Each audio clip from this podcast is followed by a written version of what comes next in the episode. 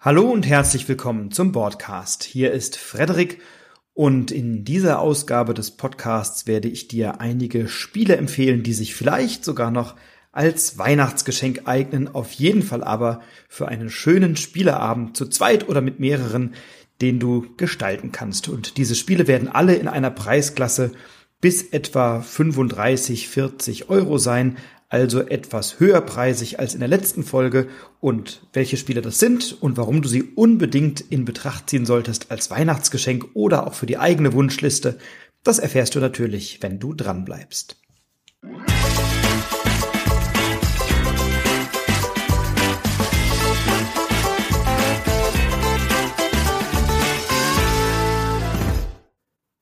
Und auch hier haben die drei Fragezeichen natürlich noch einmal ein Wörtchen mitzureden. Die drei Fragezeichen, die drei Detektive verraten dir, wo und wie du ihnen auf die Sprünge helfen kannst beim Ermitteln im Fall die drei Fragezeichen und die stummen Stars. Äh, Kollegen, habt ihr schon mitbekommen, was es Neues gibt? Was denn? Ein Online-Krimispiel, in dem wir gemeinsam mit den Gästen ermitteln. Und wie soll das funktionieren? Na, die Teilnehmerinnen und Teilnehmer helfen uns bei der Befragung von Verdächtigen und beim Sondieren von Indizien. Mal schauen, ob wir den Fall gemeinsam lösen können. Klasse. Da bin ich aber gespannt. Bucht euch jetzt euer Ticket unter www.online-krimi-spiel.de. Und das ist tatsächlich auch heute schon mein erster Tipp für die Weihnachtsfeiertage oder für Silvester denn das Online-Krimispiel lädt dich ein, gemeinsam mit Freundinnen und Freunden in einem Zoom-Raum zu sitzen, auch über die ganze Welt verteilt, wo auch immer ihr miteinander spielen wollt und einen spannenden Kriminalfall zu ermitteln. Insbesondere im Fall der drei Fragezeichen ist das natürlich besonders cool, weil die Originalsprecher, wie du gehört hast, der drei Detektive eine Rolle spielen. Und ja, im Rahmen eines Filmfestivals sind Filmrollen gestohlen worden von Madeleine Bainbridge, die ihr möglicherweise kennt aus dem Fall Die drei Fragezeichen und der magische Kreis, Folge 27. Und auch Stephen Terrell aus dem Gespensterschloss, Folge 11, wird dort ähm, zumindest erwähnt und mit auftauchen. Also ein sehr, sehr spannender Fall. Und das Besondere beim Online-Krimispiel ist es, dass dort Live-Schauspieler, Live-Schauspielerinnen involviert sind, also anders als bei den Krimis, die du zu Hause am Tisch lösen kannst, mit vielen Zetteln und mit viel Textgewurstel, hast du dort die Möglichkeit, also live Verdächtige zu befragen, Zeugenaussagen aufzunehmen und mit Menschen darüber zu sprechen, wo sie denn zum Tatzeitpunkt gewesen sind, ob sie ein Motiv haben, ein Alibi oder was sie möglicherweise mit dem Verbrechen zu tun haben. Das ist ein neuartiges Spielkonzept, das es so noch nicht gibt und wenn dir so etwas Spaß macht, dann schau doch auf jeden Fall mal unter online-krimi-spiel.de vorbei. Dieses Projekt wurde von meiner Theatergruppe in Corona-Zeiten ins Leben gerufen und ist allemal einen Besuch wert. Also schau mal rein. Es sind derzeit vier Fälle, die gespielt werden können. Einmal Rettet die Weinkönigin, dann Hegenbachs Erbe, die drei Fragezeichen und die stummen Stars und Tote singen keine Schlager. Ja, und bei der Weinkönigin gilt es, eine entführte und verschwundene Weinkönigin zu, zu finden, bevor eine Bombe explodiert.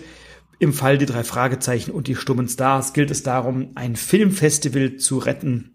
Bei Hegenbachs Erbe ist ein alter Familienpatriarch ums Leben gekommen und auch hier vermutet man einen Mordfall und kann dort im anwesenden Familienkreis und Geschäftskunden oder Bekanntenkreis ermitteln und bei Tote singen keine Schlager erleidet auch die sonst so große und bunte Welt des Schlagers ein paar Brüche in ihrer fröhlichen Fassade, denn auch dort passiert ein grausamer Mordfall.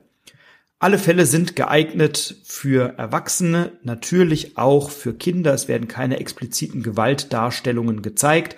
Ähm, doch von der Komplexität der Fälle würde ich sagen, Kinder ab zwölf beim Fall die drei Fragezeichen und die stummen Stars, ansonsten eher ein Erwachsenenprogramm oder ein Familienprogramm für ältere Kinder und Jugendliche.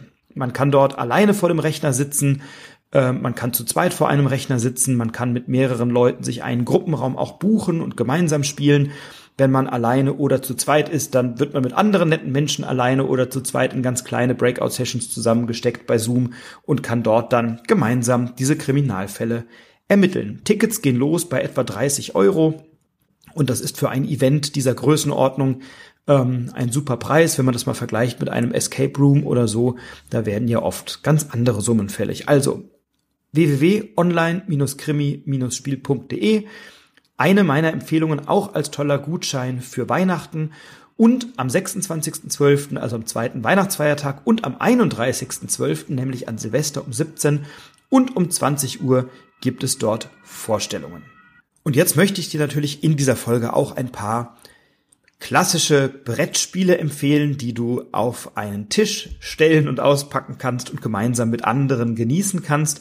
Und ich hatte es schon gesagt, diese Spiele sind alle so im Bereich 35 oder bis 30, 35, 40 Euro. Wir haben zwei Spiele, die etwas über 40 Euro liegen, die allermeisten darunter, sodass du eine größere Bandbreite hast. Und ich habe mich entschieden, ähm, in dieser Folge jetzt nicht ausschließlich die ganzen Expertentitel zu nehmen, die sowieso schon ähm, seit der Spielmesse äh, durch die Kanäle geistern. Also du wirst hier kein Twilight Inscription, kein Tiletum finden, du wirst hier kein Woodcraft finden, nicht weil es keine guten Spiele wären, ganz im Gegenteil, das sind ganz herausragende Spiele.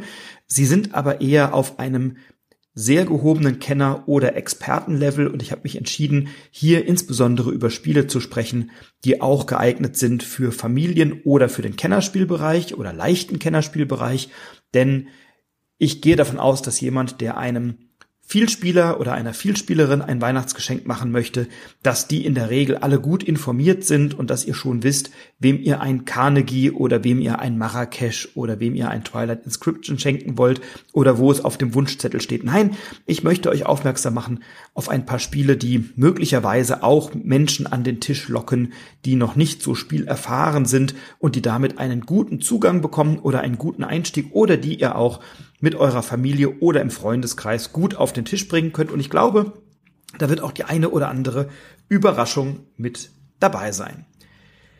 Sicherlich keine große Überraschung ist ein Spiel, das im gehobenen Kennerbereich anzusiedeln ist. Ein Zwei-Personen-Spiel, über das ich hier auch in einer Rezensionsfolge frisch gezockt mit dem Tobias Franke schon gesprochen habe. Und zwar von Scott Elms Beer and Bread, ein Spiel, was bei Deep Print Games erschienen ist, bei Pegasus im Vertrieb, bei Boardgame Geek mit einer 7,6 super bewertet und dieser Bewertung kann ich mich vollumfänglich anschließen.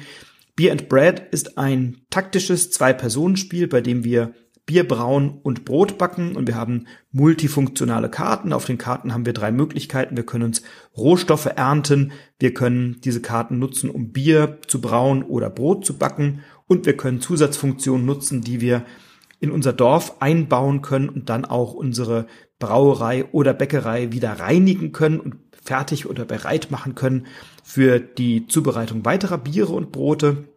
Und über dieses Spiel habe ich mit dem Tobias Franke bei Frisch gezockt schon sehr ausführlich gesprochen, deswegen werde ich das hier nicht wiederholen. Ich habe es aber jetzt schon in verschiedenen Konstellationen zu zweit gespielt, mit viel Spielenden, mit weniger Spielenden und alle waren tatsächlich von diesem Spiel sehr angetan. Ähm, es gibt viele schöne taktische Möglichkeiten. Die Spieltiefe ist für ein solches Zwei-Personen-Spiel erstaunlich tief. Der Wiederspielreiz sehr hoch, weil man doch unterschiedliche Taktiken anwenden kann, um zum Sieg zu kommen und weil man viele Dinge in den Blick nehmen kann, um an die benötigten Siegpunkte zu kommen. Und deswegen ist Beer and Bread ein Spiel, das ja mit so etwa 27 Euro auch nicht allzu teuer ist und mit dem man für dieses Geld äh, überhaupt nichts falsch machen kann, wenn man es jemandem schenkt, der gerne zu zweit ein Spiel spielt und der gerne mit anderen Leuten gemeinsam oder mit einer weiteren Person gemeinsam am Tisch sitzt und ein schönes Spiel spielt. Ich hatte es jetzt, wie gesagt, sehr oft auf dem Tisch und es wird, wird noch einige Male auf den Tisch kommen, macht mir große Freude und eignet sich als Weihnachtsgeschenk für jemanden, der im Kennerspielbereich unterwegs ist. Absolut, vielleicht für ein Pärchen oder ein Ehepaar oder Elternteil mit einem älteren Kind als Kennerspiel durchaus sehenswert. Beer and Bread von Scott Alms bei Deep Print Games erschienen und bei Pegasus im Vertrieb 27, 28 Euro. Das ist etwa der Preis für dieses Spiel. Ein Spiel, was ich noch nicht in der frisch gezockt Reihe rezensiert habe, das wird sicherlich noch kommen möchte ich aber hier unbedingt erwähnen, weil es mir sehr, sehr gut gefällt. Ich finde es großartig und es ist eine Neuimplementierung oder Neuumsetzung eines bereits länger bekannten Spiels. Und zwar ein Spiel, was von Marc André veröffentlicht wurde und jetzt in der Zusammenarbeit mit Bruno Catala oder Bruno Catala, Bruno Catala, ich weiß es gar nicht, wie man ihn genau ausspricht. Ähm, und es handelt sich um die Neufassung von Splendor, nämlich Splendor Duel. Splendor ist ja ein Spiel, das 2014, glaube ich, bereits erschienen ist, bei dem wir aus einer Auslage äh, Edelsteine nehmen, Diamanten nehmen oder auch Gold nehmen können oder roh, also Karten uns reservieren können, durch die wir dann Gold bekommen, so wäre es korrekter, mit der Zielsetzung, dass wir dafür andere Edelsteine einkaufen können, die uns dann einen Engine aufbauen, der es ermöglicht, dass wir über die ausgespielten Karten weitere Edelsteine haben, die es uns dann ermöglichen, Karten, teurere Karten zu kaufen, auf denen Siegpunkte abgebildet sind. Das ist ein Spiel, was zu dritt, zu viert wunderbar spielbar ist und auch das Original Splendor von 2014 ist zu zweit ganz wunderbar spielbar. Und ich habe mich jetzt gefragt, wieso bringen die Space Cowboys und in Deutschland bei Asmodee im Vertrieb. Ähm, wieso bringen die jetzt Splendor Duel raus und was ist da der besondere Twist daran? Und ich habe es herausgefunden, denn es ist ein sehr schönes, sehr schnelles, eingängiges Spiel und ich habe es jetzt gespielt mit Leuten, die das Original Splendor kennen, die genauso begeistert waren wie Menschen, die das Original Splendor nicht kennen, denen ich nur Splendor Duel auf den Tisch gebracht habe und die sehr schnell einen Zugang gefunden haben zu dem Spiel und ganz viel Freude hatten. Es ist wieder ein Zwei-Personen-Spiel, ein reines Zwei-Personen-Spiel. Also wenn du ein Spiel suchst mit mehr Personen oder für mehr Personen, dann bist du mit dem Original Splendor gut dabei. Das ist aber ein kleines bisschen teurer. Splendor Duel ist eine kleine Schachtel, in der ganz viel drinsteckt, für 25 Euro auch erschwinglich bei Boardgame Geek mit einer 7,9 bewertet. Und was machen wir? Naja, es geht wieder um Edelsteine. Wir haben so ein kleines Brett, ein Spielbrett vor uns liegen, auf dem wir aus einem Stoffsäckchen kleine Plastikchips legen, nach einer Legeordnung, die auf dem Brett abgedruckt ist. Und diese Plastikchips haben alle eine Farbe und einen korrespondierenden Edelstein oder eine Perle oder einen Gold, ein Goldnugget. Und wir können dann immer drei dieser Edelsteine aus einer Reihe nehmen. Die dürfen also horizontal, vertikal oder auch diagonal in einer Reihe liegen. Und da können wir uns drei dieser Edelsteine nehmen und können das mehrfach machen. Also wir haben immer eine Aktion pro Zug, eine fixe Aktion. Und wenn wir dann wieder dran sind, können wir uns eben neue Edelsteine nehmen. Und wir haben eine Auslage aus Karten, die so pyramidenförmig angeordnet sind in drei Kategorien, Stufe 1, 2 und 3. Na, und die Einser sind günstiger und die Dreier eben ein bisschen teurer. Und am Ende gibt es bei diesem Spiel drei Siegbedingungen. Wer zuerst 20 Punkte hat, wer zuerst 10 Kronen hat, auf einigen Karten sind Siegpunkte abgedruckt, auf anderen Karten sind Kronen abgedruckt, auf anderen sogar beides. Oder wer zuerst 10 Siegpunkte einer Farbe hat, also diese Edelsteine gibt's eben in ähm, Rot, Gelb, Grün, Blau, Schwarz und Weiß. Und wer zuerst in einer dieser Farben 10 Siegpunkte hat, hätte auch gewonnen. Und das Interessante und Taktische bei diesem Spiel ist, dass ich nicht nur meine eigene Siegbedingung natürlich erfüllen möchte und mich für eine entscheide oder im Spiel auch mal umentscheide, sondern ich muss auch im Blick haben, was mein Gegenüber für eine Siegbedingung möglicherweise verfolgt und dann dementsprechend ihm oder ihr die Chips, die Edelsteine oder die Karten dann entsprechend vor der Nase wegschnappen, damit mein Gegenüber seine oder ihre Strategie nicht vollumfänglich ausführen kann. Bruno Catalla hat ja auch schon das Seven Wonders Spiel in eine Zwei-Personen-Fassung umgesetzt, nämlich Seven Wonders Duel. Das ist nun ein Spiel, was ja sensationell gut rezipiert wird, auch sehr, sehr gut rezensiert ist und auch bei Boardgame Geek sehr weit oben steht. Also die Zwei-Personen-Version von Seven Wonders steht auf Platz 19 unter allen Spielen, die bei Boardgame Geek gelistet sind, also unter Tausenden von Spielen auf Platz 19, bereits 2015 erschienen. Und Splendor Duel könnte, wenn es nach mir geht, ähnlich weit oben landen. Vielleicht nicht in den Top 20, aber in den Top 50 oder in den Top 100 mit einer großen Wahrscheinlichkeit. Das sehe ich da schon, weil es dem Spiel Splendor eben nochmal einen neuen Touch gibt, weil es das Spiel sehr zugänglich, sehr unkompliziert macht. Momentan ist dieses Spiel noch nicht ganz so weit nach oben gerutscht, nämlich auf Rang 1320.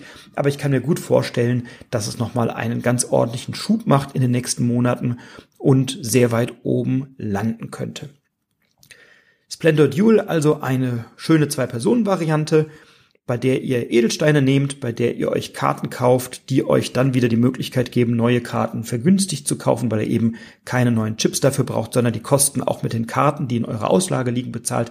Also ein sehr schöner Engine-Builder mit einer schönen Gestaltung, einer schönen Haptik und durchaus noch ein, zwei taktischen Kniffen gegenüber dem originalen Splendor. Es gibt jetzt ähm, so kleine Pergamente, das sind, wie heißen sie, Dekrete, glaube ich, oder ähm, jetzt habe ich den Namen vergessen, aber es sind auf jeden Fall noch Zusatzaktionen, die man einsetzen kann, wenn man, wenn, wenn ein, mein Gegenüber eine bestimmte Aktion macht, dann habe ich immer mal wieder die Möglichkeit, an eine solche Vergünstigung zu kommen und kann mir dafür den einen oder anderen Edelstein vom Brett eben nehmen und schnappen und kann mir dadurch mehr Edelsteine auf mein Brett holen oder in meine Auslage holen und bekomme damit einen kleinen Vorsprung. Und Splendor Duel ist in so reichlich 25 Minuten gespielt, 20, 25 Minuten. Macht viel Spaß, schönes taktisches Zwei-Personen-Spiel. Splendor Duel bei den Space Cowboys in Deutschland bei Asmodee und für rund 25 Euro ein schönes Weihnachtsgeschenk. Ein Spiel, über das ich noch nicht gesprochen habe in meinem Podcast, sehr wohl aber in einem YouTube-Video bei Vanillekeksi. Das könnt ihr euch anschauen äh, bei YouTube. Und da habe ich über ein Spiel schon mal ganz kurz gesprochen, was mir große Freude macht. Ich bin ja ein großer Quizspiel-Fan. Ich liebe Quizspiele und ich habe ja auch in der letzten Folge, als es um Spiele bis etwa 20 Euro ging, auch das Kneipenquiz empfohlen. Das ist aus meiner Sicht ja State of the Art im Quizspielbereich und das macht ganz, ganz viel Freude.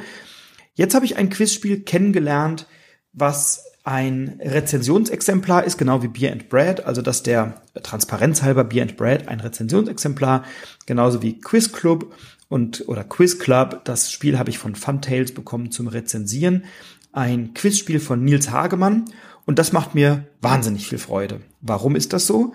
Weil es einen sehr schönen neuen Twist mit in das Quiz-Game bringt, nämlich ich möchte nicht nur meinem Gegenüber Quizfragen stellen, die er oder sie beantworten kann und wenn er sie beantwortet, gibt es Punkte, sondern ich möchte auch Quizfragen stellen, die mein Gegenüber mit einer hohen Wahrscheinlichkeit nicht beantworten kann, dann bekomme nämlich ich Punkte.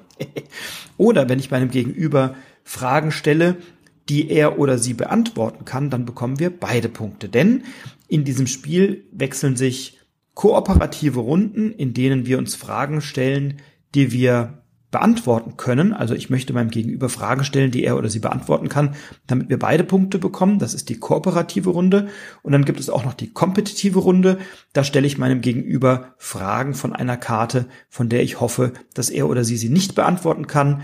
Denn dann bekomme ich Punkte und wenn er oder sie sie beantworten kann, dann bekommt mein Gegenüber Punkte. Also ist das eine schöne Möglichkeit, in ein Quizspiel auch eine kleine taktische Komponente einzufügen, nämlich indem ich mehrere Karten auf der Hand habe.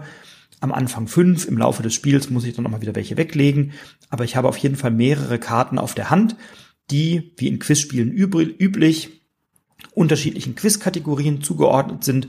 Gesellschaft und Sprache und Literatur und Erdkunde, Natur, Naturwissenschaften. Und es gibt auch ein paar schöne Erweiterungen, eine zum Beispiel mit Brettspielen und Rollenspielen und Nerdwissen. Das macht mir besonders großen Spaß. Und was wirklich lustig ist, man kann die Figürchen oder die Plättchen, mit denen man seinen Punktefortschritt auf einem Brett markiert. Da kommt so ein kleiner Aufkleber drauf und dieser Aufkleber korrespondiert dann nicht nur eben mit der Farbe, die ich mir ausgesucht habe, sondern auch mit einem Charakter, der dann vor mir liegt, der auf der spieltechnischen Ebene überhaupt keine Auswirkungen hat, aber zu jedem dieser Charaktere gibt es eben eine kleine Beschreibung im, in der Spielanleitung und wenn man die Erweiterung mit Brettspielen hat, dann hat man eben auch einen kleinen Aufkleber, wo man einen, eine Cartoon-Figur von Hunter und Kron, also von dem bekannten Brettspielkanal Hunter and Friends bei YouTube, früher Hunter und Kron, auf sein kleines äh, Plättchen kleben kann und hat eben die Möglichkeit dann als Hunter und Kron an diesem Quizspiel teilzunehmen. Also auch das ganz lustig, ein kleiner äh, Fun Fact nebenbei. Aber Quizclub gefällt mir eben deswegen so gut, weil ich von Runde zu Runde mir immer überlegen muss, wem aus meiner Spielerrunde und Spielerinnenrunde stelle ich denn welche Frage? Wer kennt sich denn in welchem Themengebiet gut aus? Also wem kann ich Fragen stellen, die er oder sie gut und sicher beantworten kann? Wo können wir also beide Punkte einheimsen? Und wem stelle ich dann möglicherweise auch mal eine Frage, die er oder sie nicht beantworten kann, damit im besten Fall nur ich Punkte einheimse.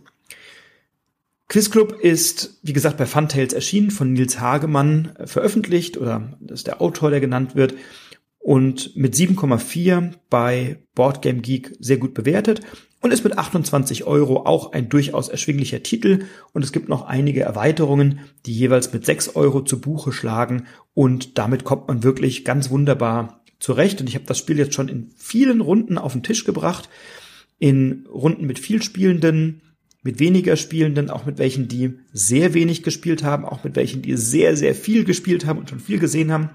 Und Quizclub kam also nun wirklich überall gut an.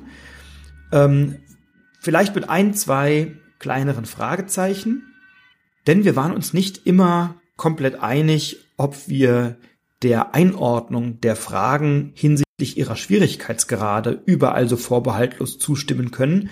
Denn es gibt durchaus Fragen, die sind sehr schwer, aber mit einem Punkt gekennzeichnet als vermeintlich leichte Frage und andere erscheinen doch sehr leicht und sind als sehr schwer gekennzeichnet. Also da gibt es durchaus unterschiedliche Perspektiven.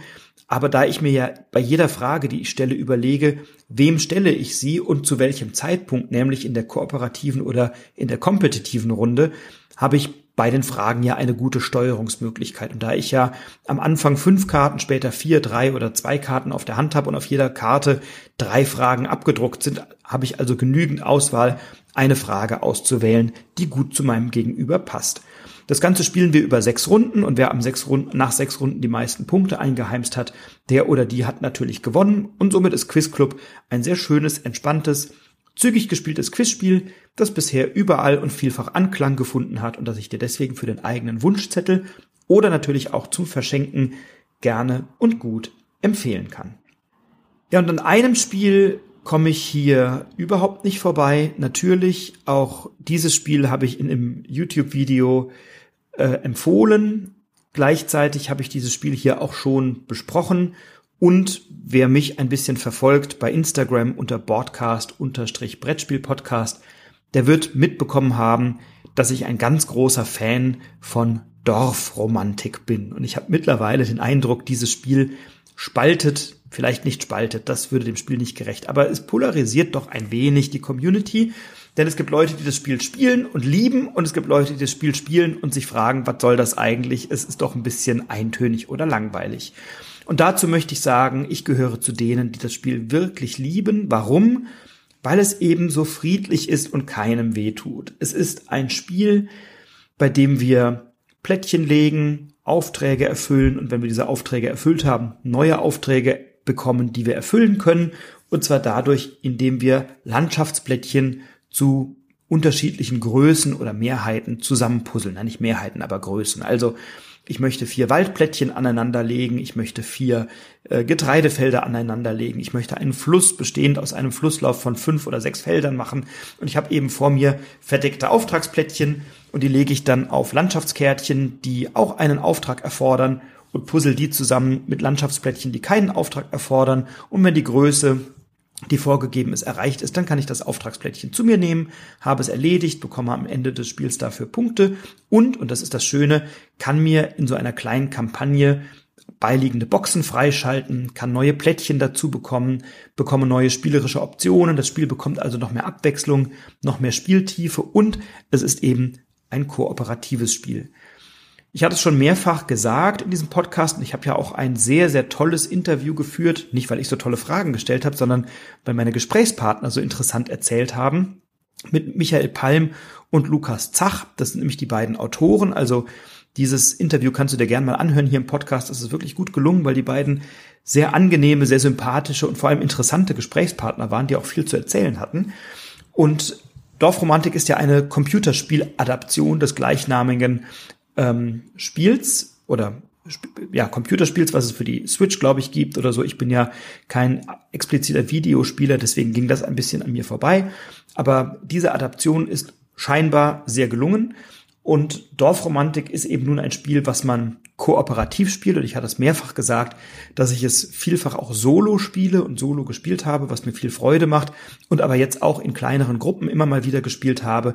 Und was da auch sehr, sehr gut funktioniert, weil man eben gemeinschaftlich eine Landschaft erarbeitet oder erspielt und gemeinschaftlich entscheidet, wo kommen die Plättchen hin, wo bringen sie uns Punkte, wo bereiten wir vielleicht schon mal etwas vor für einen künftigen Auftrag. Also wie kann ich mein Dorf so konstruieren, dass die Aufträge, die ich später mit einer hohen Wahrscheinlichkeit dazu bekomme, auch gut reinpassen und da muss ich mir vorher überlegen, wo lege ich welche Plättchen hin und kann das entsprechend vorbereiten. Und dadurch ist Dorfromantik sehr entspannt, sehr romantisch, überhaupt nicht konfliktvoll, sondern im Gegenteil sehr, sehr friedvoll. Und ich finde, das passt gerade ganz schön in die Weihnachtszeit. Es passt auch gut in die gesellschaftliche Situation aktuell. Wir wünschen uns alle Frieden und dazu trägt Dorfromantik, glaube ich, bei, zumindest am Spieltisch. Das Spiel ist in diesem Jahr frisch erschienen bei Pegasus ähm, mit einer Wertung von 8,1, auch bei Boardgame Geeks sehr, sehr gut bewertet. Und Michael Palm und Lukas Zach haben die Brettspielumsetzung verantwortet. Und ich bin sehr sicher, dass dieses Spiel zumindest von der Spiel des Jahres Jury sehr ausreichend diskutiert wird. Wenn man sieht, dass ein Manuel Fritsch, der Teil dieser Jury ist, es mit einer 10 bewertet hat ähm, in einer Rezension, dann ist das doch ein guter Indikator, dass es auch dem einen oder anderen Jurymitglied ganz gut gefällt. Und was ich so bei Twitter, Instagram oder auch in verschiedenen anderen Rezensionen lese, ist Dorfromantik doch ein Titel, der vielen Jurymitgliedern gefällt. Insofern glaube ich, dass es bei der Vergabe des Spielepreises nächstes Jahr im Juli bei der, bei der Jury-Spiel des Jahres eine große Rolle spielen wird und mindestens mal auf der Shortlist, also bei den drei Nominierten landet, wenn nicht sogar gewinnt. Aber da gibt es sicherlich noch ein paar andere Spiele, die in diese Phalanx ebenfalls vorstoßen können. Nichtsdestotrotz ein schöner Erfolg, Dorfromantik, ein großartiges Spiel. Ich empfehle es mit 34 Euro etwas teurer als die bisher genannten. Gleichwohl ein Spiel, das sein Geld wert ist, das nicht überall leicht zu bekommen ist, weil es doch sehr begehrt ist, aber beim Seetroll, das ist das Ladengeschäft oder sind die Ladengeschäfte von Michael Palm am Bodensee beim Seetroll zu bekommen. Die haben keinen Online-Shop. Man kann aber dem Michael einfach eine kurze Mail schicken oder ihn anrufen und dann verschicken die das aber natürlich auch bei anderen Händlern und Händlerinnen online oder offline sicherlich ganz gut erhältlich. Man muss aber manchmal ein bisschen suchen. Der eine oder andere hat schon ausverkauft, momentan nicht lieferbar, kommt im Q1 wieder auf seiner Website stehen, aber die eine oder andere Ausgabe wird sicherlich noch irgendwo verfügbar sein. Ja, dann bleiben wir doch thematisch beim Thema Spiel des Jahres, denn natürlich kommt eine solche Empfehlungsliste für Weihnachtsgeschenke nicht aus, ohne auch das aktuelle amtierende Spiel des Jahres zu empfehlen, nämlich Cascadia oder Cascadia. Es ist dieses Jahr zum Spiel des Jahres gewählt worden, im Kosmos Verlag erschienen, mit einer 8,0 bei Boardgame Geek äh, bewertet von Randy Flynn und aus meiner Sicht ein völlig berechtigter Gewinner, wenngleich auch Scout und Top Ten, die ja ebenfalls nominiert waren, auch ganz starke Spiele waren, die ich ja in der vorherigen Folge auch empfohlen habe. Äh, Cascadia ist ein ganz wunderbares Spiel. Das kann man nun mit ganz vielen Menschen spielen. Es ist sehr anschlussfähig. Es ist schnell erklärt. Man kommt schnell rein. Ist ein ganz klassisches, schönes Familienspiel, das viele Menschen an einen Tisch bringt. Bis zu vier Spielende, glaube ich, gut möglich. Und eben einen leichten Zugang, einen leichten Einstieg bietet für all jene, die vielleicht jetzt noch nicht in dieser Vielspieler-Bubble unterwegs sind, aber trotzdem eben ein schönes Spielerlebnis haben wollen. genau das ist ja das, was auch das Spiel des Jahres gerne machen möchte. Und Cascadia bringt da einen ganz wunderbaren Zugang. Was machen wir? Wir puzzeln Landschaftsplättchen aneinander, also ein beliebtes Thema. Und wir haben eine Auslage, in der immer ein Landschaftsplättchen und ein Tierplättchen liegen. Und auf jedem Landschaftsplättchen ist angegeben, welche Tierarten dort angesiedelt werden können. Und wenn ich dran bin, dann nehme ich mir aus dieser Auslage ein Landschaftsplättchen und ein davor liegendes Tierplättchen. Die müssen nicht unbedingt zusammenpassen. Also kann auch sein, dass da ein Landschaftsplättchen liegt und dann ist da ein Tier äh, nebendran liegend, das nicht auf dem Landschaftsplättchen abgebildet ist. Aber dann kann ich das möglicherweise auf einem anderen Feld in meiner Landschaft hineinlegen. Und ich lege nach üblichen Legeregeln diese Landschaftsplättchen an, also Kante an Kante und so und versuche damit äh, die Landschaften so abzubilden, dass ich dort die Tiere ansiedeln kann, denn es wird zum einen am Ende gewertet für jedes Tier eine eigene Wertungsbedingung, also da möchte man eine möglichst lange Kette aus Lachsen bilden. Oder man möchte, dass die Bussarde nicht direkt nebeneinander liegen, sondern eine Sichtlinie aufeinander haben. Oder die Hirsche in einem Rudel oder alleine stehen oder die Bären paarweise gewertet werden. Und zwischen dem nächsten Bärenpaar müssen also muss mindestens ein Tier oder ein Plättchen Abstand sein. Und so habe ich eben für jede Tierart eine andere Wertungsbesonderheit und habe natürlich auch in diesem Spiel verschiedene Wertungskarten, so dass ich nicht immer in jeder Partie die gleichen Wertungen vornehmen muss, sondern das durchaus abwechslungsreich gestalten kann und auch immer schwieriger gestalten kann.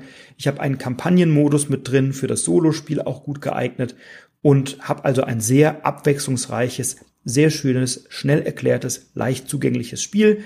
Im Wesentlichen erkläre ich den Leuten, wie gewertet wird und dann liegen da Landschaftsplättchen und Tierplättchen, die ich mir nehme, in meine Landschaft einfüge, am Ende noch Punkte bekommen kann für zusammenhängende Landschaftsgebiete. Wer hat das größte Gebiet bei den Gebirgen oder wer hat den größten zusammenhängende, äh, zusammenhängenden See oder wer hat das größte Feuchtgebiet? Und ich kann mir dann ähm, dafür und für ein paar andere Dinge gibt's noch so Douglasienzapfen und so weiter, die nochmal ein paar taktische Möglichkeiten geben, aber will das jetzt nicht zu sehr vertiefen. Ähm, äh, auch die geben am Ende nochmal Siegpunkte, wenn sie nicht ausgegeben sind und so. Also ich habe da verschiedene Möglichkeiten, an Punkte zu kommen. Wenn das auf dem Tisch liegt, ist das in drei Minuten erklärt und in 20, 25, 30 Minuten gut gespielt. Und das macht also vielen Menschen sehr viel Spaß, ist aus meiner Sicht ein sehr guter Vertreter in der Spiel des Jahres Kategorie in einem sehr starken Jahrgang oder sehr starken Feld mit zwei anderen sehr starken nominierten Spielen, aber eben auch ein würdiger Sieger. Und deswegen kommt diese Liste natürlich nicht ohne das amtierende Spiel des Jahres Cascadia aus, was für 27, 28 Euro im Handel ganz gut erhältlich ist. Mittlerweile übrigens auch wieder ganz gut erhältlich ist, nachdem es lange nicht so gut erhältlich war. Und ein Spiel, was viel Freude macht. Und ich habe es auch in der Liste die in eine gut sortierte Spielesammlung gehören, erwähnt äh, in meiner, in einer frühen Folge, wo ich 30 Spiele, glaube ich, vorstelle, die in so eine Spielesammlung gehören, die man zu Hause sich anlegt. Also für alle, die nicht wie ich hier hunderte von Spielen rumstehen haben, die sagen, ich fange jetzt mit dem Hobby an oder ich möchte mal einen Zugang finden oder möchte mal meine ersten Spiele hier spielen und vielleicht mir eine kleine Sammlung aufbauen. Da ist Cascadia also etwas, was da gut hineingehört. Dann ein Spiel, das, bei dem ich mich wundere, dass es viele noch nicht so auf dem Schirm haben oder auch noch nicht so stark rezensiert wurde, weil es so ein ganz klassisches, schönes Familienspiel ist. Und das meine ich im allerbesten Sinne. Ich kann mir auch vorstellen, dass es nächstes Jahr von der Spiel des Jahres Jury gewürdigt wird, mindestens mal auf der Longlist, vielleicht auch auf der Shortlist, weil es wirklich mir gut gefällt und diesen ursprünglichen Geist des Spiel des Jahres, wir bringen Menschen zusammen, die mit einem ja, vielleicht nicht so viel Spielerfahrung haben, die mit einem möglichst niedrigschwelligen Zugang ein Spiel kennenlernen wollen, mit dem sie lange und viel Spaß haben, vielleicht auch ein paar schöne Taktiken mal ausprobieren können. Für die ist also das nächste Spiel gut geeignet. Denn das hat mir sehr viel Freude gemacht und ich habe es jetzt auch mehrfach in unterschiedlichen Runden auf den Tisch gebracht, zu zweit, zu dritt, zu viert. Da macht das durchaus Freude. Es ist ein Spiel von Emanuele Briano bei Piatnik erschienen dieses Jahr 2022 und es handelt sich um 80 Days in 80 Tagen um die Welt. Wir sind also bei Phileas Fogg und wollen eben diese Weltreise in 80 Tagen unternehmen. Und das tun wir in diesem Spiel, indem wir ja so Reisefelder haben, wo wir mit unterschiedlichen Verkehrsmitteln reisen können. Und wir haben vor uns liegen eine Reihe von so Reisechips, so Reisetokens, mit denen wir unsere Aktionen bezahlen. Und wir können uns also entscheiden, ob wir mit diesen Chips reisen wollen und dann geben wir immer einen Chip mehr aus, als auf dem Feld liegt, also immer einen mehr als der Vorgänger oder die Vorgängerin in der Runde. Das heißt, wenn der erste für seine Reise einen Chip bezahlt hat, bezahle ich zwei, die nächste dann drei, vier und so weiter. Und natürlich sind diese Chips, die vor einem liegen, endlich, sodass die Länge der Runde dadurch bestimmt wird, wie du haushaltest mit deinen Chips und auf welchen Wegen du reist. Also durchaus eine interessante Variante dann zu entscheiden, wo reise ich hin, wann reise ich, in welche Richtung reise ich, auf welchem Reisefeld sind noch Wege frei. Denn ich kann natürlich nicht äh, überall mit dem Schiff hinkommen oder überall mit der Bahn hinkommen, sondern ich muss mich dann schon entscheiden, wann nehme ich welches Verkehrsmittel. Und da gibt es eben so ein kleines Streckennetz auf dem Plan. Und dann kann ich gucken, wie ich von A nach B komme und womit ich diese Reisekosten dann oder wie ich diese Reisekosten dann bezahle. Und gleichzeitig komme ich eben an diesen Zielpunkten an und an diesen Zielpunkten kann ich mir dann noch Gegenstände kaufen.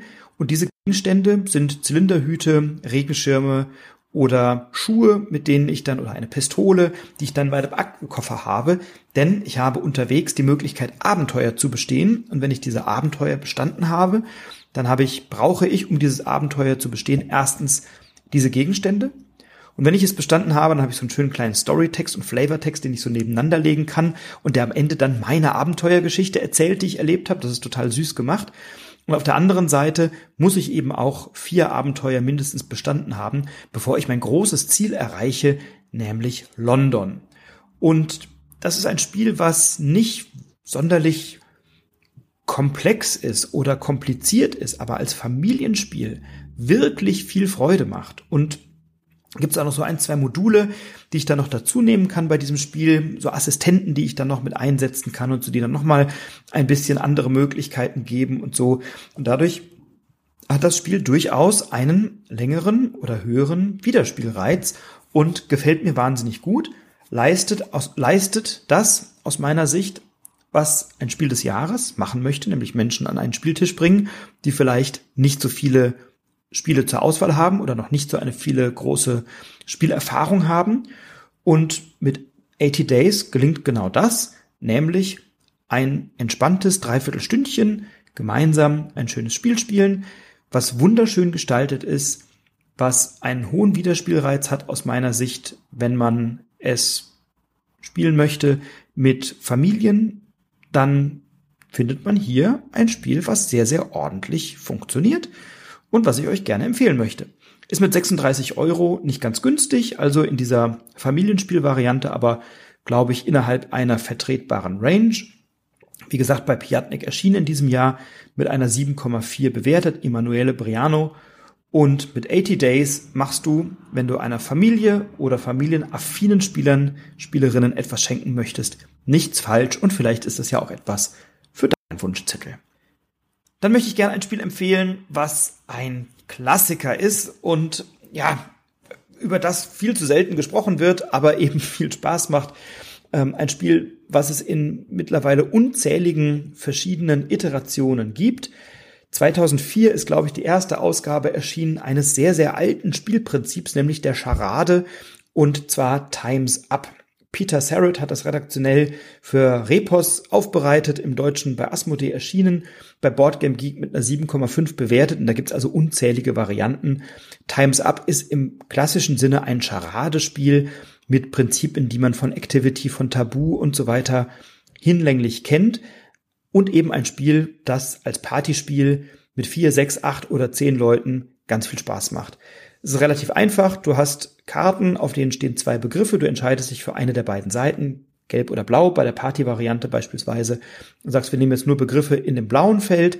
Dann bekommt jeder Spieler, jede Spielerin zehn Karten. Man schaut sich die an, sagt, ja, kenne ich alle, kann ich was mit anfangen. Wenn man sagt, oh, da steht ein Wort drauf, das kenne ich überhaupt nicht, dann kann man die Karte zur Seite legen, nimmt sich halt eine neue, damit gewährleistet ist, dass irgendwie die allermeisten am Tisch mit diesem Begriff auch etwas anfangen können. Dann werden die Karten gemischt und jedes Team hat dann, ich glaube, 30 Sekunden Zeit oder eine Minute vielleicht, nein, also kurz Zeit. Und dann beginnt das erste Team und einer beginnt diese Begriffe zu erklären. Und das wird dann abwechselnd gemacht. Also man erklärt so lange Begriffe, bis die Zeit abgelaufen ist. Dann hat das Team eben eine gewisse Anzahl Punkte. Dann ist das nächste Team an der Reihe und dann wird Reihe umgetauscht, bis keine Begriffe mehr da sind. Und am Ende dieser Runde hat jedes der Teams eben eine bestimmte Anzahl Punkte gesammelt in der Erklärrunde. Dann werden die gleichen Karten genommen, werden gemischt und dann habe ich für diese Karten die Möglichkeit, noch einmal eine Runde zu gestalten und zwar indem ich nur einen Begriff nenne, also ein Stichwort nenne und dieses Stichwort ist dann die Assoziation, um dann auf die richtige Karte zu kommen und hier hat man als Team nur eine Antwortmöglichkeit. Also während man bei der Erklärrunde auch mal ein bisschen hin und her raten und assoziieren kann, habe ich hier einen Treffer und wenn der sitzt, habe ich den Punkt. Wenn der nicht sitzt, habe ich den Punkt nicht, dann kann ihn später möglicherweise die andere Mannschaft machen. Und auch das wird wieder abwechselnd gemacht, solange bis keine Karten mehr da sind. Auch nach dieser Runde haben die Teams dann eben Punkte.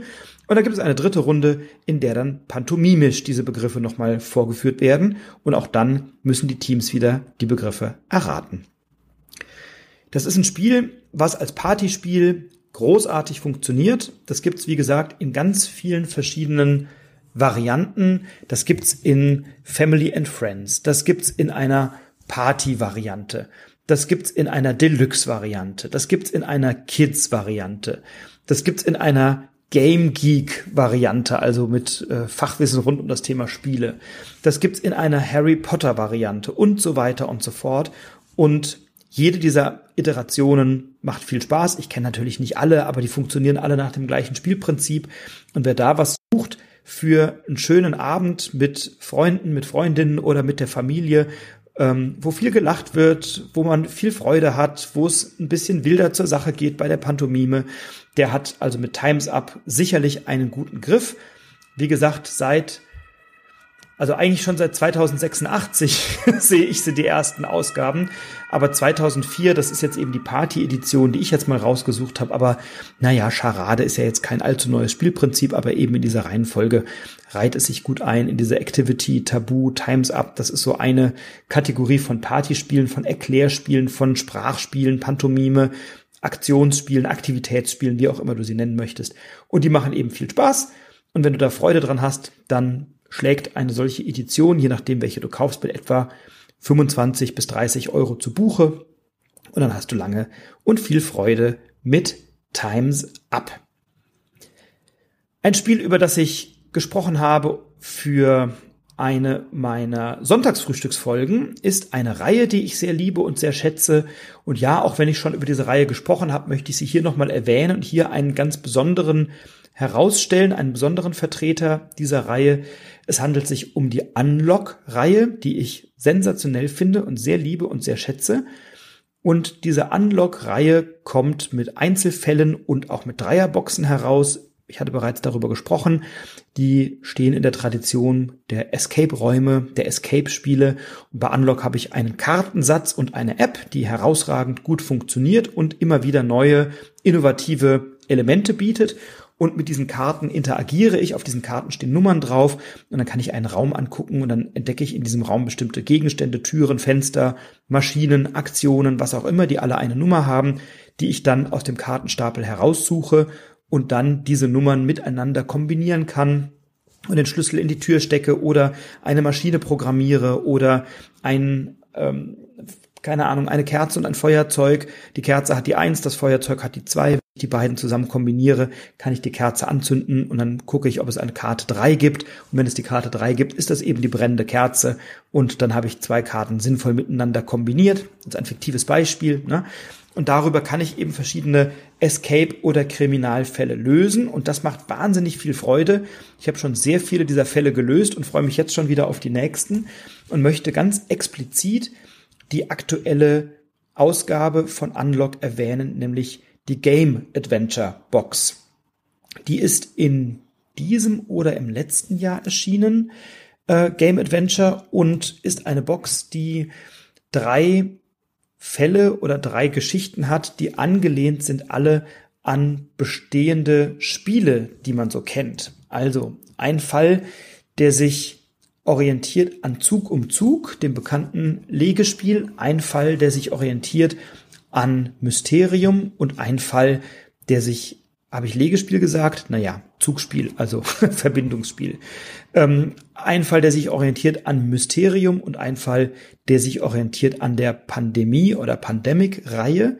Und diese drei Fälle sind sehr, sehr unterschiedlich und machen wahnsinnig viel Spaß, weil sie eben einerseits in die Welt bekannter Spiele und Spielwelten uns mitnehmen und auf der anderen Seite auch, Seite auch wirklich gut und herausragend konzipiert sind.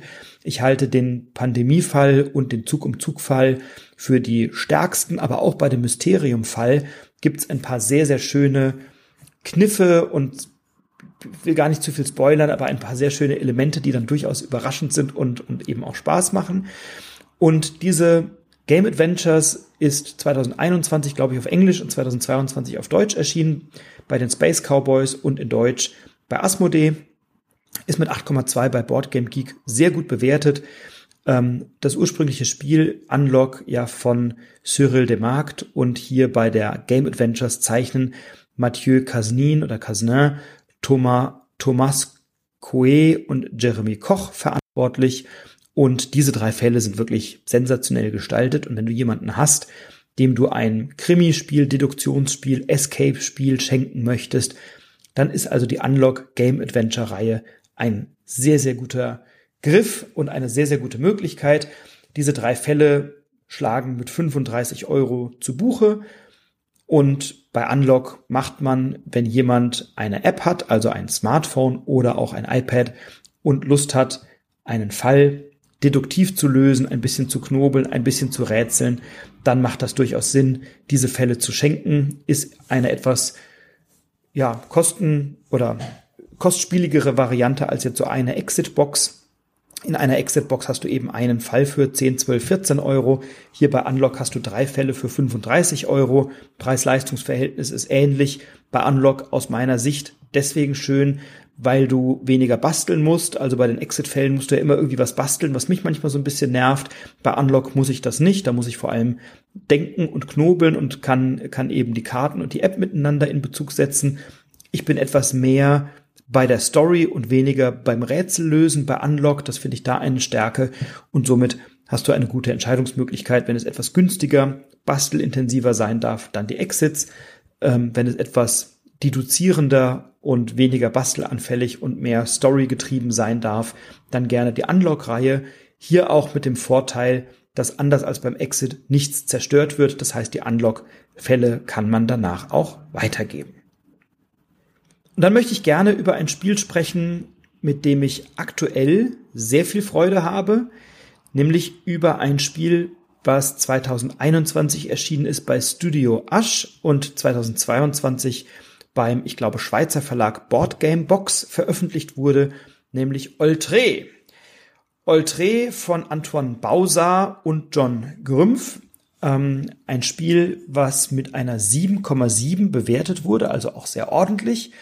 Und was mit etwa 54 Euro das teuerste Spiel in dieser Empfehlungsreihe ist. Es kommen gleich noch zwei Spiele, die etwas günstiger sind, ähm, aber eben ein Spiel, was sehr schön storygetrieben ist und bei dem ich kooperativ, gemeinschaftlich, also etwas erreichen möchte, bei dem wir Ranger übernehmen und diese Ranger werden in ein Königreich gerufen und dieses Königreich liegt da nieder und möchte wieder aufgebaut werden und wir Ranger haben nun die Aufgabe, genau das zu tun.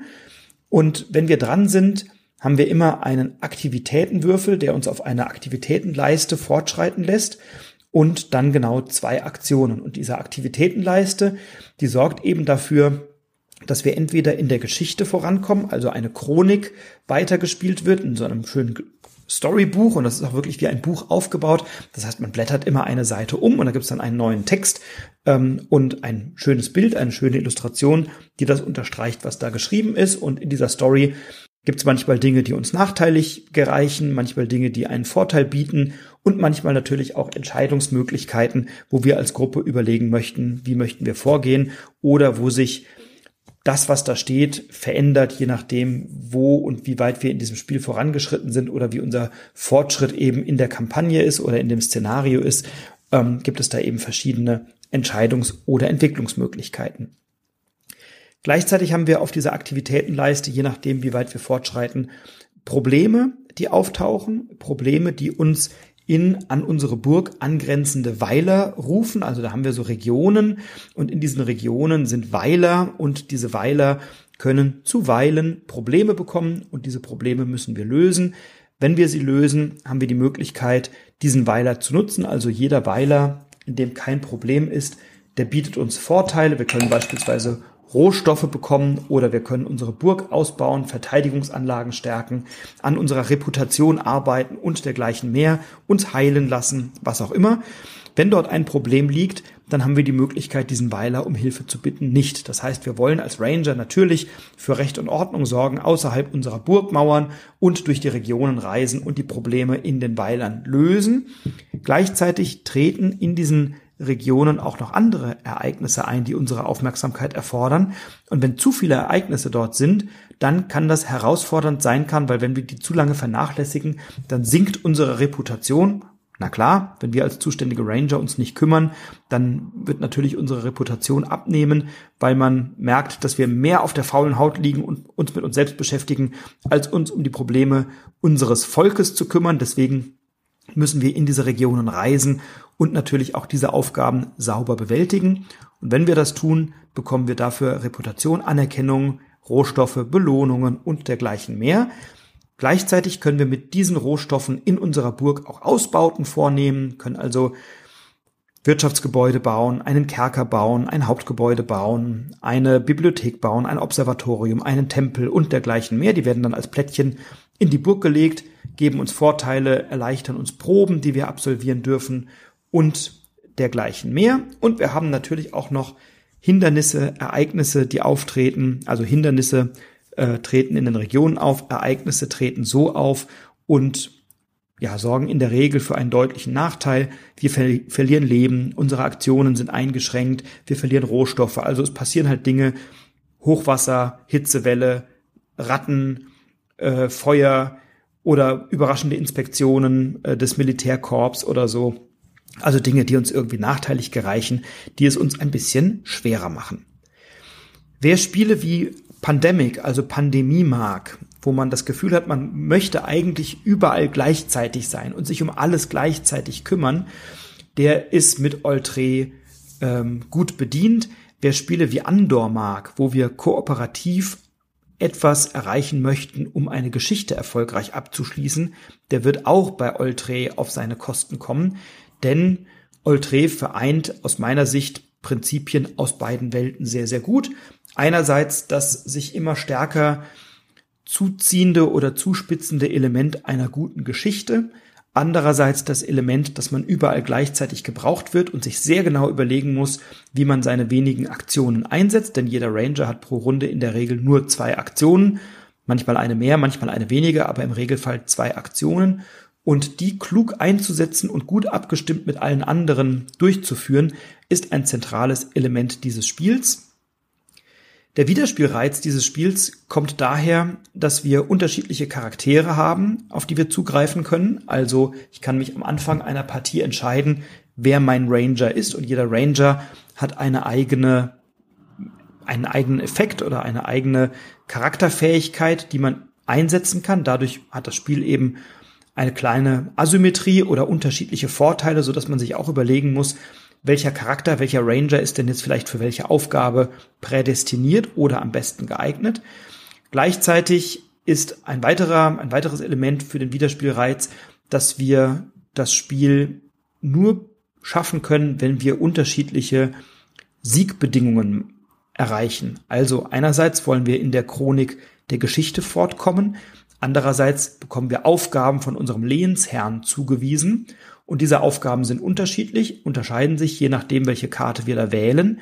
Und diese Aufgaben beinhalten in der Regel, dass wir solche Weiler gesichert haben müssen oder dass wir eine bestimmte Anzahl Probleme gelöst haben oder bestimmte Rohstoffe dem Lehnsherrn zur Verfügung geben. Und wenn wir das also geschafft haben, bekommen wir dafür ein Siegel und eine gewisse Anzahl an Siegeln erleichtert oder begünstigt das Schaffen des Gesamtziels am Ende der Chronik.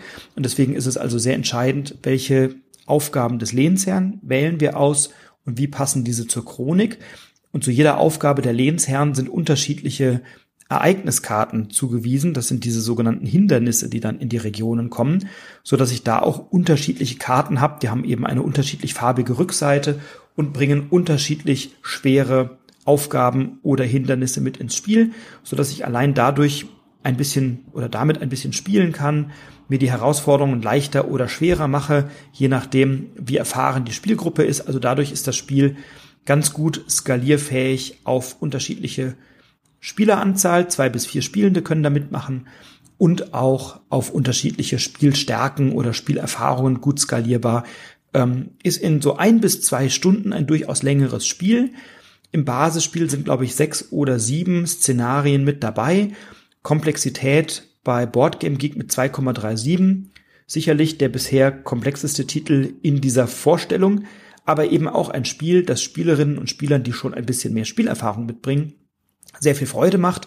Eine kleine Einschränkung gibt es. Ähm, es gibt einen, also erstmal finde ich die Spielanleitung Anleitung nicht an jeder Stelle gut und hilfreich und nützlich. Die sorgt durch ihre Struktur, aber auch durch manche Formulierungen nicht immer für eine Klarheit, aber man versteht das Spiel und ist auch gut spielbar.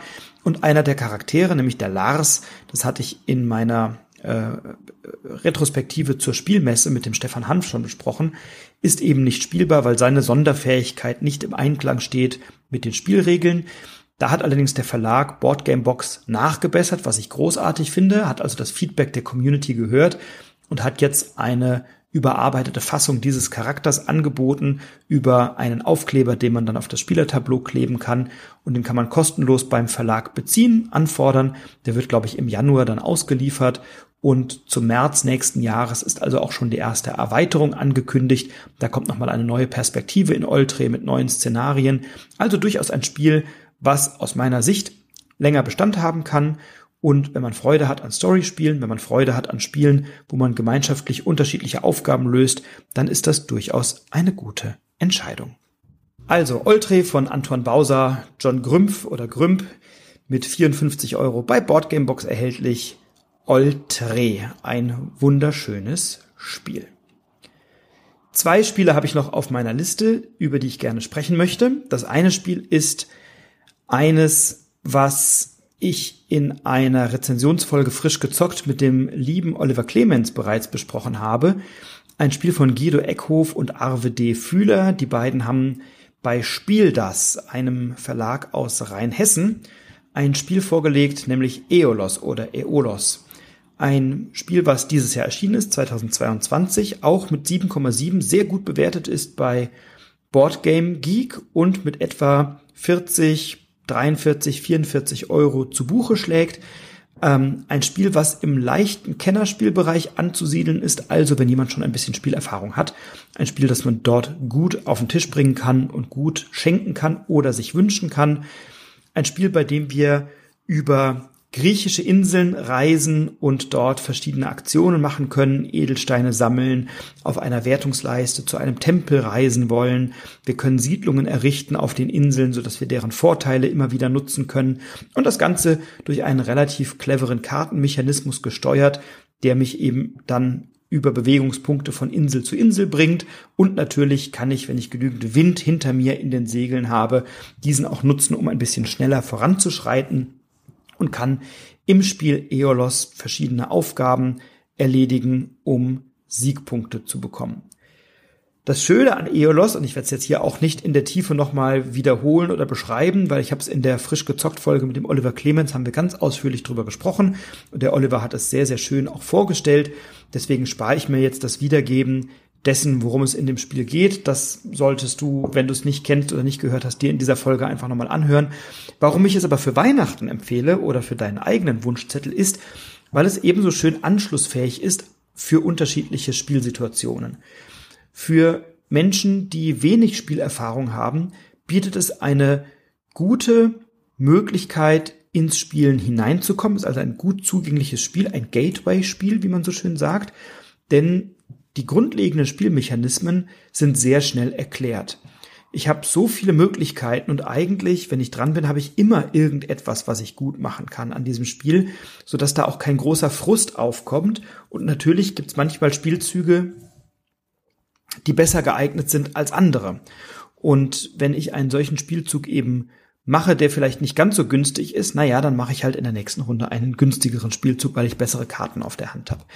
Ähm, also kein Spiel, was ein großes Frustpotenzial hat, sondern es ist gefällig, es ist bekömmlich, es ist sehr ansprechend, man kommt da gut rein, man hat es schnell erklärt. Ähm, und auch Vielspielerinnen und Vielspieler haben Freunde, Freude an dem Spiel, weil es eben viele unterschiedliche Möglichkeiten bietet und auch durch in sozusagen, wenn man eine die Erweiterung nimmt, dann hat man noch mal an seinen Schiffen oder Charakteren oder auf Spielertableaus, wie auch immer, nochmal zusätzliche taktische Möglichkeiten, eine leichte Asymmetrie und dadurch ist das Spiel also sehr schön zugänglich, sehr schnell in einer guten Dreiviertelstunde, würde ich sagen, halben Dreiviertelstunde gespielt, je nach Anzahl Spielender. Ähm, es hat eine schöne Optik, ist ganz toll gestaltet, es hat eine schöne Haptik mit so Set-Collection-Elementen, wo ich eben Edelsteine sammeln kann, die mir Punkte bringen oder wo ich mich eben entscheide, in so äh, Tempelleisten zu rutschen und dann kann ich mich, äh, kann ich meine Schiffe eben dahin stellen. Dann muss ich im Laufe des Spiels weitere Schiffe freischalten, die ich am Anfang des Spiels eben noch nicht zur Verfügung habe und so. Also ich habe viele verschiedene Möglichkeiten in diesem Spiel befriedigende und schöne Wohlfühlzüge zu machen. Und das ist eben, was dieses Spiel zu einem schönen Spiel auch für unter den Weihnachtsbaum schafft oder macht. Und wenn es den Weg in den einen oder anderen, auf den einen oder anderen Spieltisch schafft, dann würde ich mich doch sehr freuen, weil ich zumindest sehr viel Freude an dem Spiel hatte und auch glaube, dass es im nächsten Jahr mindestens mal im Kennerspielbereich ähm, eine Rolle spielen könnte in der Jurybetrachtung. Ähm, also ein Spiel, was einen guten Zugang hat und auf jeden Fall beachtenswert ist im Spiel das Verlag Eolos von Guido Eckhoff und Arve D. Fühler. Und zu guter Letzt möchte ich über ein Spiel sprechen, was ein bisschen unterm Radar fliegt, zumindest an der einen oder anderen Stelle. Das könnte daran liegen, dass es noch nicht meines Wissens auf Deutsch erschienen ist, was aber völlig egal ist, weil das Spiel, oder das ist glaube ich sogar auf Deutsch erhältlich. Ich meine, ich habe auch in die Anleitung geschaut. Ich glaube, es ist in mehreren Sprachen, sind die, ich glaube, die Anleitungen sind in mehreren Sprachen erhältlich. Ähm, Jedenfalls sehe ich es viel zu selten und ich habe es auch noch nicht so oft besprochen gesehen und gehört, was mich ein bisschen wundert. Es könnte daran liegen, dass es eben auch äh, länger nicht gut erhältlich war, jetzt aber, glaube ich, ganz gut zu kriegen sein dürfte, nämlich The Great Split von Horrible Guild, ein Spiel von Hjalmar Huch und Lorenzo Silva, dieses Jahr erschienen, mit 7,1 bei Boardgame Geek bewertet, mit circa 45 Euro, eben auch ein ähm, etwas kostenintensiveres Spiel, aber ja, ganz gut, äh, immer noch erschwinglich aus meiner Sicht für ein Weihnachtsgeschenk. Und The Great Split ist ein Spiel, was mich von Anfang an total begeistert hat. Ähm, bei diesem Spiel spielen wir die Welt der Reichen und Schönen, also wir sind Kunstexperten, Kunstexpertinnen und wollen eine möglichst große Ausstellung oder eine, eine möglichst erfolgreiche Kunstgalerie betreiben und dazu natürlich verschiedene Gegenstände in unserem Sortiment haben. Edelsteine, blaue und grüne, wir wollen Gold haben, wir brauchen Büsten, wir brauchen natürlich Bücher, die wir ausstellen können, also verschiedene Gegenstände, die wir sammeln. Und das tun wir, indem wir ein kleines Spielerboard haben, und auf diesem Spielerboard können wir in Fortschrittsleisten mit so farbigen kleinen Klötzchen also markieren, wie groß die Anzahl denn der Exponate ist aus einem bestimmten Gebiet, also wie viele Büsten haben wir gesammelt, wie viele Bücher haben wir gesammelt und so weiter. Der Kniff bei diesem Spiel liegt darin, dass wir am Anfang alle mit einer Anzahl Handkarten starten und auf diesen Handkarten sind die zu sammelnden Exponate, die Symbole abgebildet. Also da gibt's Karten mit einer Büste oder mit einem grünen Edelstein oder mit einem Goldstück oder mit einem Buch und dergleichen mehr. Und ich entscheide mich zu Anfang meines Zuges, wo ich den großen Split, also wo ich sozusagen meine Handkarten splitte, wo ich sie aufteile, The Great Split, die große Aufteilung, ähm, und dann lege ich eine Karte hinein, nämlich die Karte in meiner Spielerfarbe. Und dann packe ich das Ganze in so einen Umschlag. Das ist auch schön gestaltet. Sind so kleine äh, Pappumschläge mit dabei. In die packe ich dann diese Karten rein. Die bräuchte man nicht zwingend, aber es macht mehr Spaß. Und dann reiche ich diesen Umschlag meinem linken Nachbarn oder meiner linken Nachbarin. Gleichwohl bekomme ich einen Umschlag von meinem rechten Nachbarn oder meiner rechten Nachbarin. Und dann entscheidet mein linker Nachbar oder meine linke Nachbarin, welcher der beiden Stapel, die ich jetzt nun aufgeteilt habe, er oder sie nimmt und welchen ich zurückbekomme. Und ich entscheide, welchen Kartenstapel ich nehmen möchte von der Person, die ich zu meiner Rechten erhalten habe, so dass ich also einen Kartenstapel, den ich vorher ausgewählt habe, zurückbekomme, einen von zweien. Und ich kann eben einen von zwei Stapeln mir aussuchen, die mir angeboten wurden. Und diese Karten werte ich dann in meiner Fortschrittsleiste und kann damit dann eben die Büsten, die Edelsteine, die Bücher und so weiter sammeln. Und ich habe auch noch Wertungen auf so kleinen, ja, was sind das, Orden oder Wappen oder Wimpeln, mit denen ich dann eben die Intensität werten kann oder die Stärke werten kann, wie viel Siegpunkte ich am Ende für eine bestimmte Anzahl meiner Exponate bekomme. Das Spiel ist nicht allzu thematisch, also dieses Juwelen- oder Ausstellungsexponate-Thema, das kommt schon ganz gut durch über die Optik. Ich fühle mich aber jetzt natürlich nicht wie der große Kunsthändler, sondern ich äh, gebe Karten weiter und ich bekomme Karten und ich entscheide mich für Karten und werte diese. Das Spiel hat aber, wie ich finde, eine wahnsinnig tolle Optik. Also die Gestaltung sieht großartig aus. Die Playerboards, Double Layer, die kleinen Holzklötzchen, die farbigen, das sieht sehr, sehr schön aus, wenn man die auf diesen Fortschrittsleisten werten kann. Und ich habe das Spiel in einer guten halben Stunde gespielt. Man kann es, glaube ich, bis sieben Spielende spielen.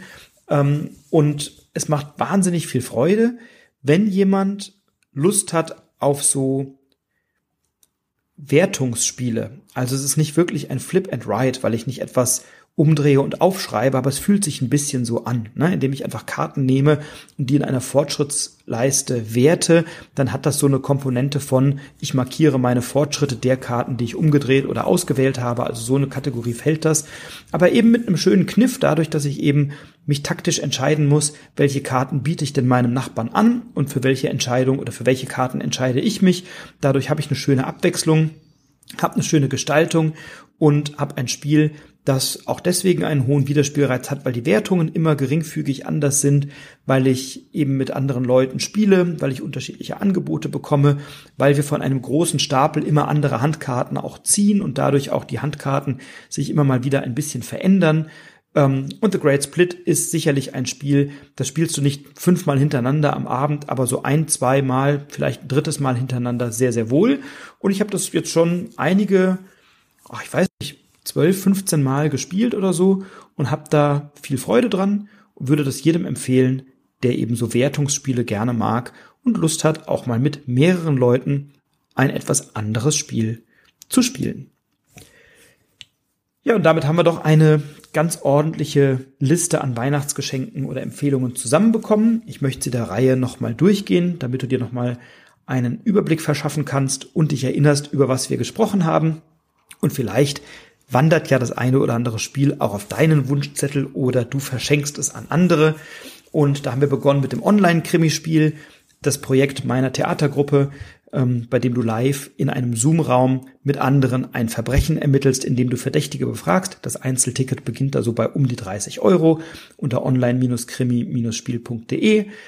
Wir haben gesprochen über Beer and Bread von Scott Arms bei Deep Print Games erschienen Pegasus ähm, für etwa 27, 28 Euro erhältlich.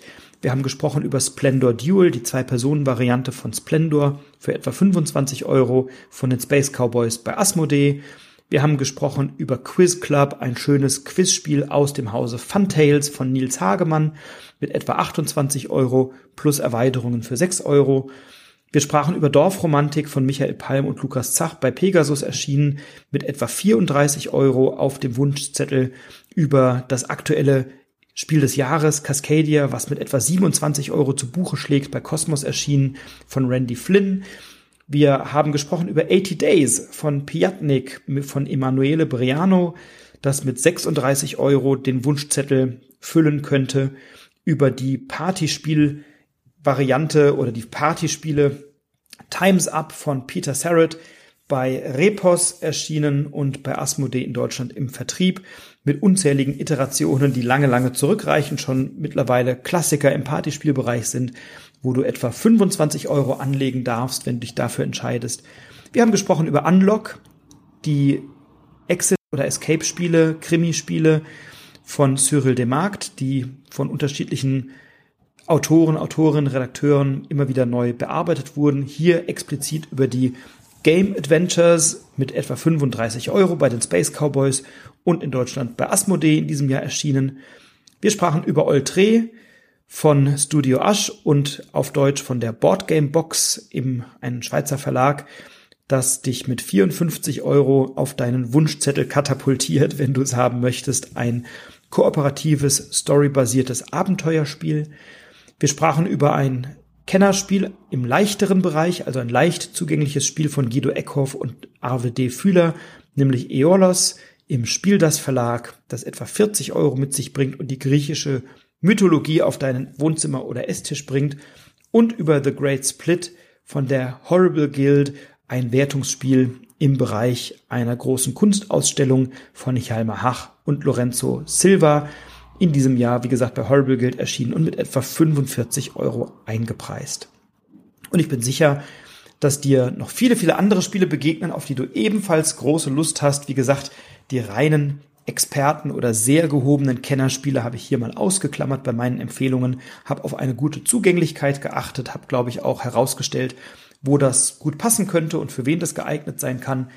Ähm, wenn du weitere Spiele auf dem Schirm hast, über die ich gar nicht gesprochen habe, wo du sagst, Mensch, das ist aber der Klassiker, den möchte ich doch zu Weihnachten verschenken oder den wünsche ich mir doch so unbedingt, dann nichts wie her mit dieser Info. Ich freue mich über eine Nachricht von dir auf Instagram bei Broadcast-Brettspiel-Podcast und natürlich auch bei Twitter unter Broadcast-Spiel. Wir werden uns vor Weihnachten noch einmal hören. Also ob du es hörst, weiß ich nicht, aber ich werde auf jeden Fall vor Weihnachten noch eine Folge herausbringen oder mindestens eine Folge herausbringen und freue mich natürlich, wenn du mit einschaltest und sie hörst. Ich freue mich, wenn du Lust hast, mir eine gute Rezension zu schreiben bei iTunes oder bei Spotify. Gerne fünf Sterne mit einem netten Kommentar. Das hilft mir. Vielleicht hast du auch Lust, die Folge zu teilen mit anderen. Dann auch besonders gerne das. Und dann freue ich mich jetzt erstmal, wenn das eine oder andere von mir empfohlene Spiel auf deinem Wunschzettel oder auf dem Gabentisch derer landet, die du beschenkst.